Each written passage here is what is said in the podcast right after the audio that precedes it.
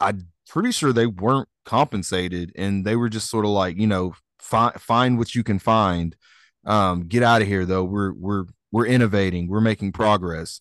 When you look at all these things that that are just extractions of black wealth, extractions of black mobility, um, not discounting slavery, but could you make a case for reparations just based on post-slavery uh legal and illegal black wealth extraction schemes?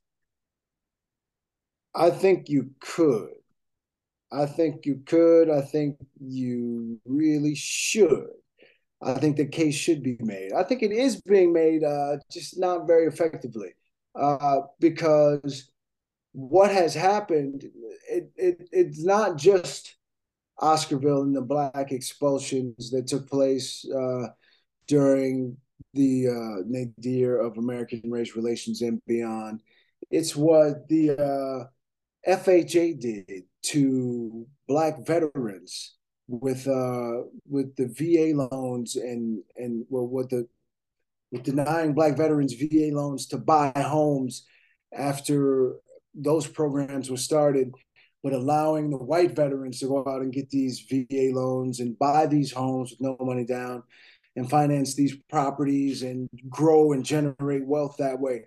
The United States has not only done quantifiable harm through these expulsions and through these purges of these black communities, but just by denying blacks, black and brown people the opportunity to participate in wealth generating programs like home ownership, wealth generating opportunities like home ownership through procedures and processes like redlining.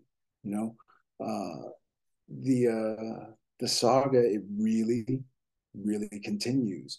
And I think Wells Fargo was just sued not too long ago or just exposed not too long ago for denying uh, something like three quarters of uh, African American applicants to refinance their home, to take equity, you know, and use that money for their benefit. You know, so it's it's not over.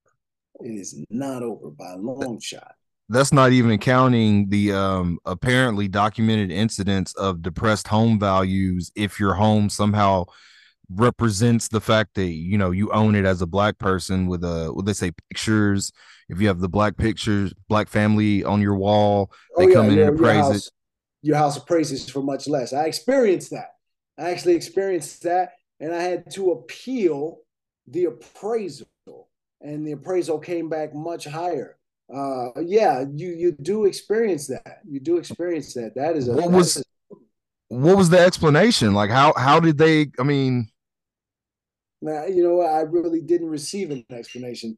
I got a jaw droppingly low number for the area, and uh, my uh, financier was like, who happened to be Caucasian woman. She's like, no way, this is this is crap. We're gonna appeal this, and I never really got an explanation. This for the low number. Uh, we had to submit some evidence about the, the values of the houses in the area and what had just sold for what. And it was like, oh, okay, maybe so, you know. But yeah, that does happen. That does happen. And the and pushback on it is this. Uh, none of us were there like with Oscarville and Tulsa and Erwin, the expulsions, and the fact that these people are owed this money uh, none of us were there. None of us are responsible. We didn't do it. You didn't experience it. We didn't cause it. So why should we compensate you for it? That is the pushback that I'm that that is, I think, the most effective argument against reparations is that we weren't but, responsible for this. Uh, but, go, go ahead, go ahead. I, I can no, come back to that. No, I was just gonna say, man, but like, and, and I've heard that before too. And my argument is always, well, guess what? You didn't fight the American Revolution either, but you get to have the benefit of living in America. Like, you can't you can't inherit, you know what I'm saying, and and and that be fine, but then not get the debt as well. Like, you know what I'm saying? Yeah, I think I think Rome. Um, the the point that I think you're on to in terms of of recouping uh, stolen stolen property or stolen land that is that is a form of reparations that is more appropriately referred to as restitution. And I think restitution creates a much stronger case for reparations, for financial compensation or compensation in other ways, because you can potentially create a trail of property ownership, transfer of property with enough digging, with enough historical research. And in this country, as we know, a westernized, uh, the, the peak of Western civilization, the, the written word in this country is honored above all. Uh, certificates of ownership, uh, legal documents, things of that nature have are, are treated as truth in this country. And so restitution gets into who owned the land at one point or how was it taken? How how did this transaction occur? Whose signature is that on on the grant? What happened to the family after a certain point in time when they moved off the land? I mean there there are lots of different ways that that that can be broken down um, and it sort of cuts through the well i wasn't there or you weren't there that argument is going to live and breathe for reparations more broadly but restitution is a way to get into more granular detail in order to win uh, financial um, compensation or to find some aspect, some measure of justice along the way. And the thing is, the reparations movement is is picking up. Uh, in the course of American history, there have been about 70, 70 federal provisions of, of what could be considered reparations to either individuals or groups. 70 in the in the, in the totality of American history, 1783 on, but the majority of those have happened in the last 20 years. And so, like you said before, Rome, as as folks dig into the history books and explore their past, leverage the the, the information highway and everything that we have access to today, it, it's more possible for us to unearth things like old land grant records or or what have you, and and and to make the case uh, for for reparations through through the concept of restitution. Yeah, that's a good argument. I never I never really heard it uh never really heard it articulated that way before. But then you you do have an actual articulable case for reconciliation and recompense due to an injustice, something that was taken from you or a family member or your your uh, ancestors. So yeah, yeah, I never really heard it articulated that way. Thanks. Um, yeah, man, that I mean, that definitely makes a lot of sense. Um, and I guess like one of the things is it that's well, like so I'm wondering if you if you you can look at okay, this person shows ownership, so we can firmly attach that, right? But then it's like, what about the non-calculable things? You know what I'm saying? The like peace of mind, the terror inflicted, the you know, things of that nature, because it is like sort of generational. Um, if you talk about Erwin to this day, black people will look at you like you're insane if you're like a black person, like I'm gonna go to Erwin or like, hey, I'm from Erwin. Like, there's basically no black people there. Um, now, granted, just a hundred years ago, or a little over a hundred years ago, this happened, but like that, that those families impacted by that, like it's hard for me to believe they're fine like as far as trauma as far as things of that nature but but you can't really calculate that you know what i'm saying? I yeah, i agree I, you know uh there are some things that can't be calculated generational trauma is one of those uh you know there there are there's some intellectual violence you know can't be calculated some of the things that we're taught during the course of our education in this country is straight intellectual violence. It's it's propaganda. It's indoctrination. It's it's war on the mind. You know, and you can be a victim of part of your education just as much as you could be a, a, benefactor. So you have to be very, very careful. And yeah, there are some things that are incalculable. There are some intangibles that that necessarily need to be addressed. You know, uh, just the the generational trauma. We integrated a neighborhood in the early, well, the mid 1970s, late 1970s. We integrated a neighborhood in suburban Michigan, in a in a place called Kentwood. And I mean, we fought every day for about the first year. I mean, we fought every day, fisticuffs, you know, serious like combat. They ran over our. Uh, they they used to do donuts in our front yard. Ran over the mailbox, killed two of our dogs. Used to leave dead animals on the on on our front porch. You know, and those are intangibles, incalculables. But the trauma and the terror and the violence was all real. And just once again, you're in Michigan, right? Michigan. Well, I'm in Not, Atlanta yeah. now, I grew up in Michigan. Well, no, no, I'm saying though, this is happening in Michigan because a lot of people are gonna hear it and maybe just assume, oh, he means like Mississippi. No, he didn't say Mississippi. He said Michigan. Michigan, Michigan, the Midwest, Midwest, blue state for a long, long time. Michigan. Uh, yeah, yeah, Michigan, the suburbs of Michigan, of Grand Rapids, Michigan, as a matter of fact. Terrible, terrible experience in grading a neighborhood in Michigan in the 1970s and early 80s. Awful experience. Uh, but like you said, intangible, incalculable, but real. But real, real experiences. Uh, the experience of being uh, drummed out by teachers. And this was back when parents still had a choice. If my parents hadn't said no, then I would have had a special education label slapped on me from an early age in the uh, all white public school system in Kentwood, Michigan, because the teachers looked at me and saw an underachiever because probably I had some kind of chemical imbalance or some kind of physical abnormality that just my brain didn't work as well as little white kids, which is also a documented phenomenon in this country.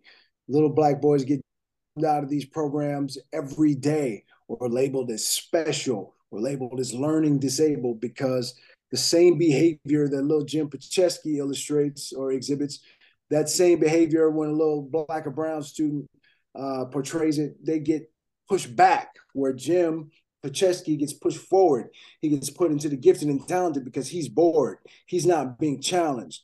Whereas a student like myself, bored, not being challenged, act out a little bit. Oh, he's special. He's got a learning disability. My parents said, no, you can't, you can't do that to him. Parents don't have that choice anymore. School systems make that choice now, you know? And again, intangible, incalculable, terror, intellectual violence in, in the school systems, predatory lending. It goes on and on and on and on and on. Uh, I may have never had a piece of land taken. My ancestors may have never had a piece of land taken from them, but the Black experience in this country, people have had plenty taken from them in terms of their dignity and their humanity and their self-respect. So yeah, let me let me stop because I'll go on forever. Yeah, but I I think it is. I mean, we we we can't argue that the that kind of pain and suffering, Tim, that that you and every every every black person in America has experienced in in one way or another is is incalculable, arguably. But if we if we want to stick with the idea of restitution, repayment for something that was lost or stolen or given and, and, and never paid for, then we can focus on the the forced labor of enslaved people in this country, and we can calculate the hours worked um, of enslaved people, and we can we can agree on any time that you want. In fact, it can be we can start from sixteen nineteen. There's a guy Jason Hickel who did that. In fact, he calculated the, the, the hours worked of enslaved people from 1619 up until the abolition of slavery in 1865, he estimated 222 million hours of forced labor. And he said that at US minimum wage, and this is a few years ago, that will come out to 97 trillion dollars. Hmm. 97 mm. trillion at minimum wage. And there are more modest estimates that calculate from 1776 or 1783 or some other some other uh, time period in between. But there are really no estimates below. I mean, there are some, but most of the con- more popular estimates are somewhere between six trillion and fourteen trillion dollars. So six trillion dollars. That's the cost of the war in Iraq 14 trillion dollars is the cost of the last few major wars that the U.S. Uh, has fought in, and so we can certainly certainly afford a, figure of, of, that magnitude. Um, we've invested and we've spent that money in other places at, at, at other other times. So um, for for war, for for to protect imperialism, to protect capital and and business interests overseas and what have you. So we can stick with the restitution model and folk and think about the hours worked of, from enslaved people and compensate that. And even that dollar amount, I think, is is uh, is uh, staggering to consider, without considering pain and suffering at all. Wow. Yeah. Those are some amazing numbers. Those, and when you when you look at the numbers, that's when you when jaws really hit the floor. I think uh, we mentioned last week about Oscarville that they've been generating over $10 million a year in electricity since 1956 off the, the backs of these people stolen land. Uh, 600, almost 700 million dollars a year in tourism dollars at Lake Lanier off the backs of these people's stolen land. You know, 22 and a half million dollars injected into about 700 families, white families that had stolen the land from blacks that they ran out of Oscarville. You know, so the numbers are really, really staggering. And you're right, I, we can afford it. The United States can afford it. Will they ever do it? It will take a lot of hard work and a lot of very articulate people to pull it off. But I think we have a start. I think we're we're making progress. Let me ask both of you this. Um, excuse me. As someone who you know sees how government has been both detrimental um as far as black people and beneficial as far as black people civil rights movement or civil rights movement actually getting that into law you know federal troops enforcing that sometimes um out of necessity, by the way. Um, do you think this is something that you bring to the Democratic Party and you work through their system to get passed? Do you think this is something that that has to be um, a state level thing before it's federally addressed? Like, how do you envision if this were to come to fruition, that happening? Like, you want to take that one? Oh, sure. So I think I think first off, there's no wrong way to do this or to advocate for it. Um, the Democratic Party is not as bad as the Republican Party, but the Democratic Party is by no means progressive.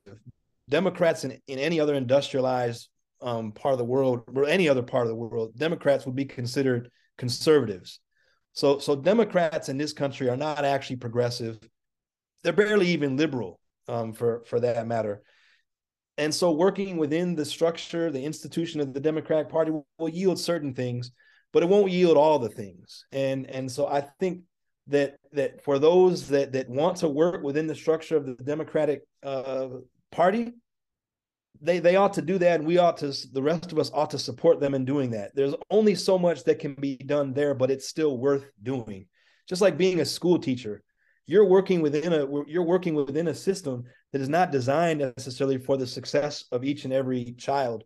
But once you make the commitment to be a, a, classroom teacher you sign up for certain things and you recognize that there are certain things you'll be able to do and other things you'll be you'll be you'll be hindered from doing. But you do the things that you can.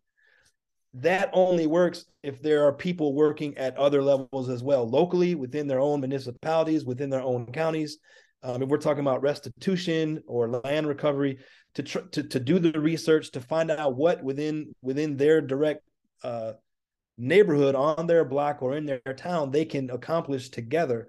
All those things add up, and so um, I don't want to discourage anybody from from pursuing one avenue or another. I think all of the avenues together are good. I think what what matters most for for progressive people, for for social justice warriors, and I'll use that term with pride, is that that we don't judge one another for the avenues that we that we pursue, that we continue the conversation among ourselves.